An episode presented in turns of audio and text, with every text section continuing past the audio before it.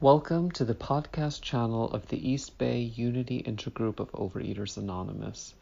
The opinions expressed here are those of individual members and do not represent OA as a whole. For more information about our intergroup, please visit our website at eastbayoa.org.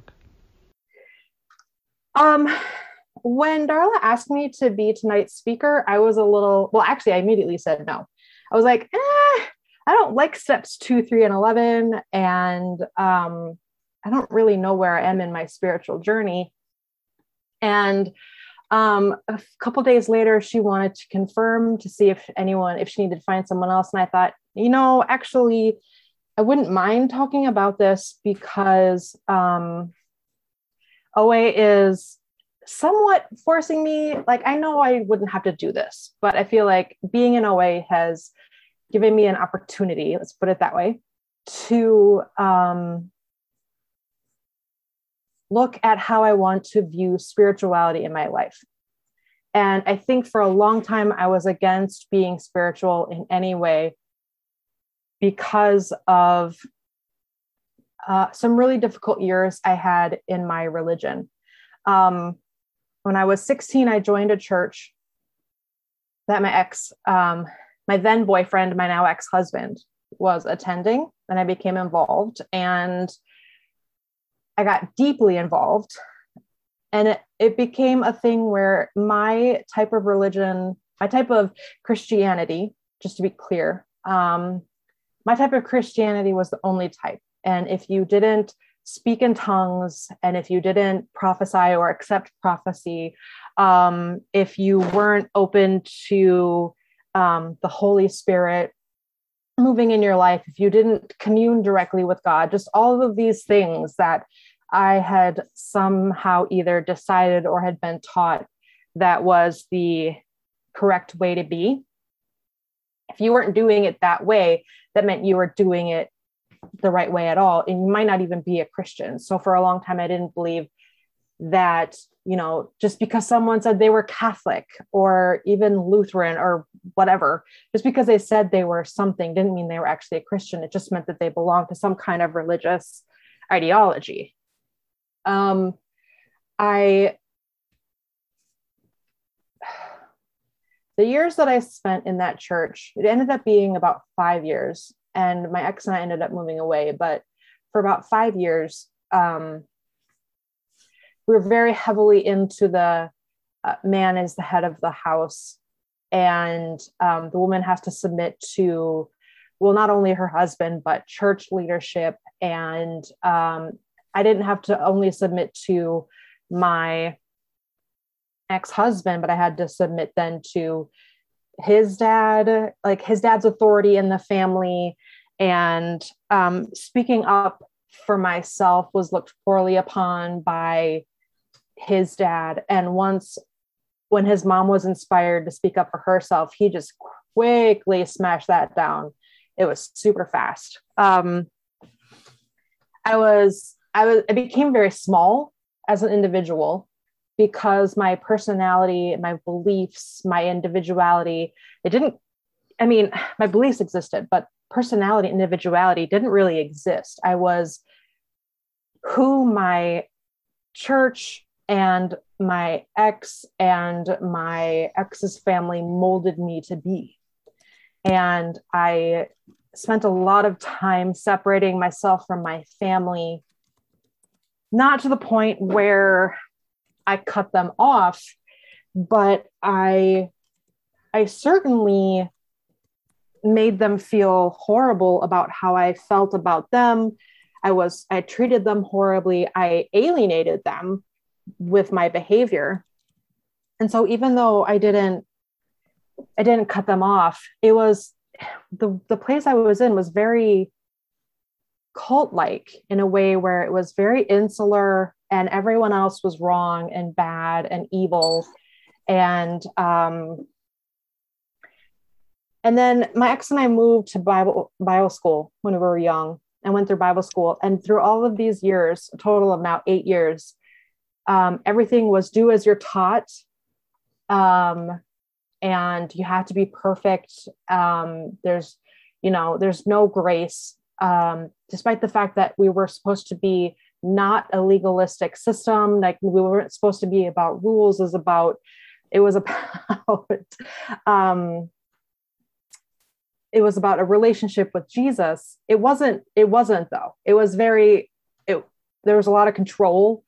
We were involved in a church where we literally had to um, tell them our income so that we could they would know we were actually giving 10% of our our of our income for the tithe. Um, they would call us if we missed a week and if we didn't have a good enough excuse there would be repercussions. We were f- forced into service to be a member of the church who had to serve so much and it was just really bad. Um,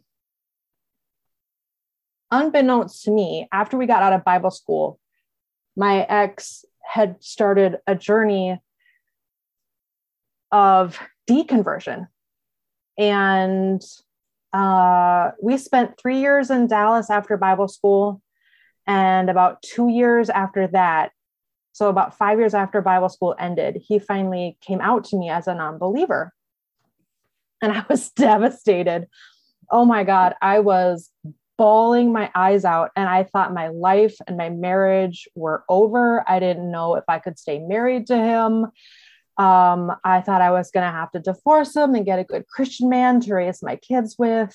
And um, it really, like, literally shook my world. Um, I, uh,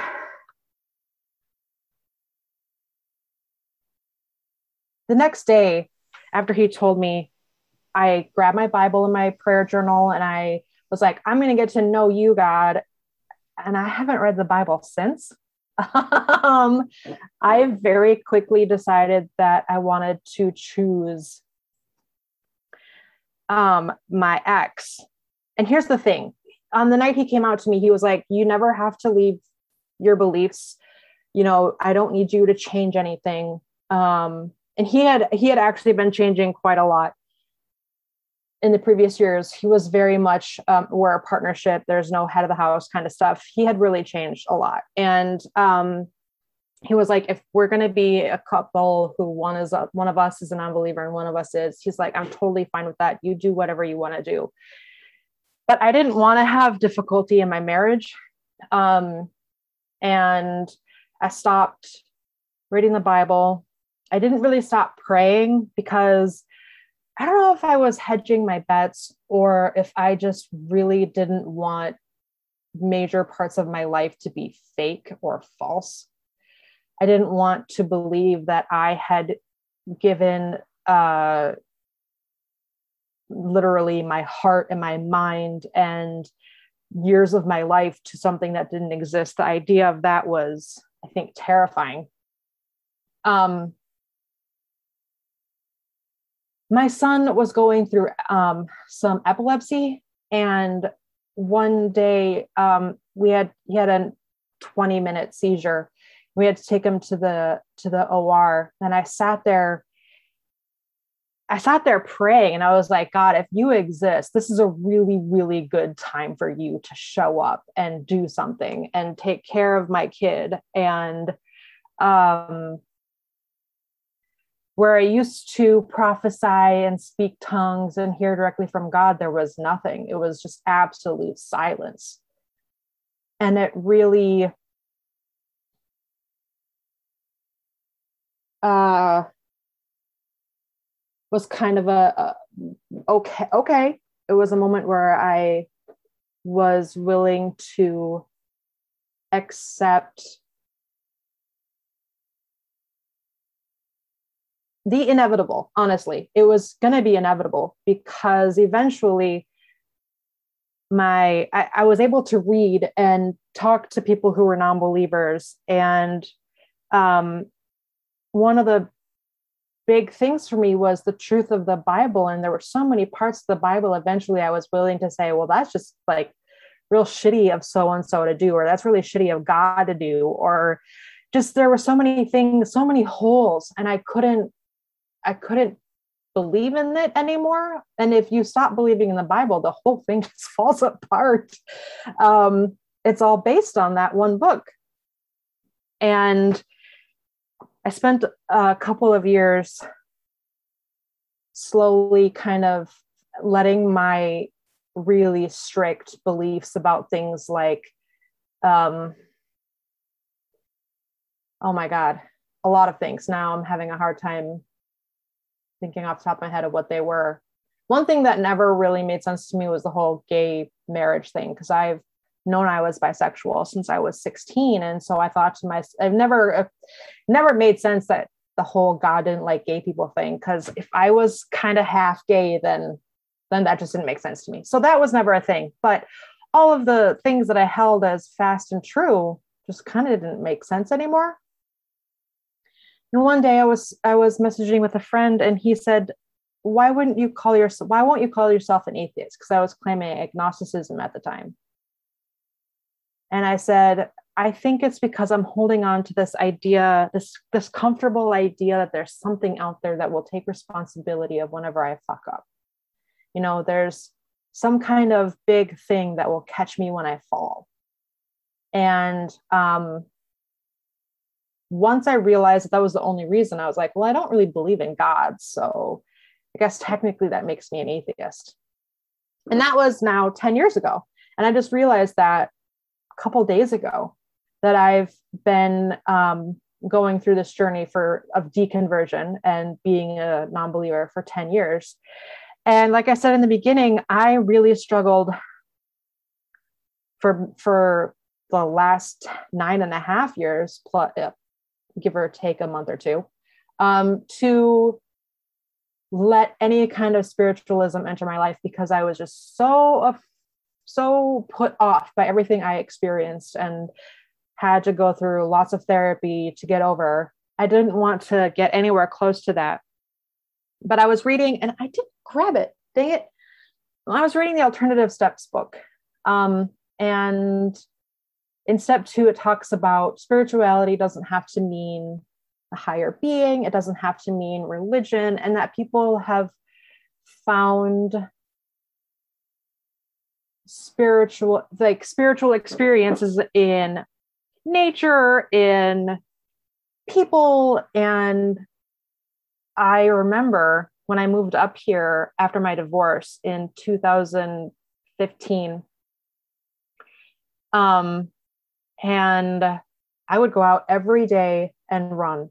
And we have great paths in Minnesota, wonderful paths. And so I would run the paths outside. I moved up here on May 31st. So it was the beginning of summer and the weather was wonderful. And the sunshine coming down and everything was so green and the birds singing and all the other little critters I could hear or see on my runs. And whenever I was out there, it was very peaceful. Now, granted, there was it was problematic because I was running every day and I was restricting food, but but the being outside, um,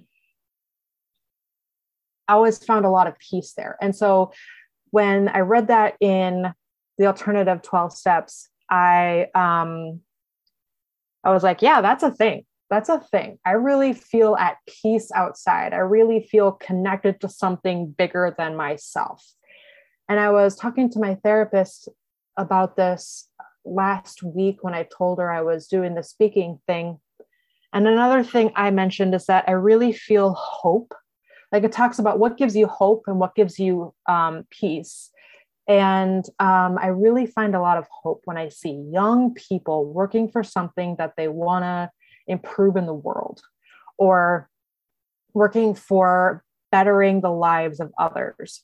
And so when I hear stories like that of Malala Yousafzai, yes, yeah, Yousafzai, I think, um, when I hear stories about the group from um, that high school in Florida where that shooting was. Um, and I mean, they made it to a national stage and they were able to really speak out. And things like that give me hope for the future. Oh, and then there's that wonderful young woman from Scandinavia whose name I is I am forgetting right now, um, who speaks out on on climate change, and she gives me hope. And so I feel as if now that I have started thinking in different terms where spirituality doesn't mean being religious. And I have a friend who's spiritual and she likes chakras and she likes um, spiritualism in the way I used to think of it, where in the it kind of like Eastern terms, Eastern spiritualism kind of terms that I used to find evil. Um, and I think that's one of the reasons why I've I've not wanted to get spiritual too, is because spiritualism to me for a long time was just was bogus or wrong. And I don't know if maybe I've let all of that go, but the way she was talking about it was interesting to me. And I've heard about other people's journeys in OA, and I find that I'm really um I really like listening to people speaking about it because it does seem to be one of those things that's very personal and is different for everybody. And I like that. It gives me it gives me more freedom to make my spirituality my own. It it's nice that I don't have to um, follow anybody um, if I don't want to. There's no there's no church rules that I have to get into. There's nothing like that. Um,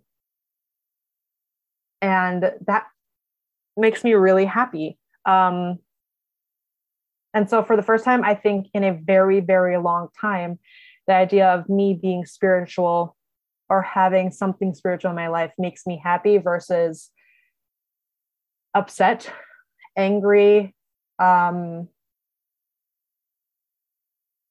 cringing, literally. Um, and I, I think it's due to intense therapy. I think it's due to being finally more open to other people's experiences. And um, OA has actually really helped with that a lot, a lot. And so I owe, I already three, four months in, owe OA a lot. Um, and with that, I'll give up my last three minutes. Thanks, everybody.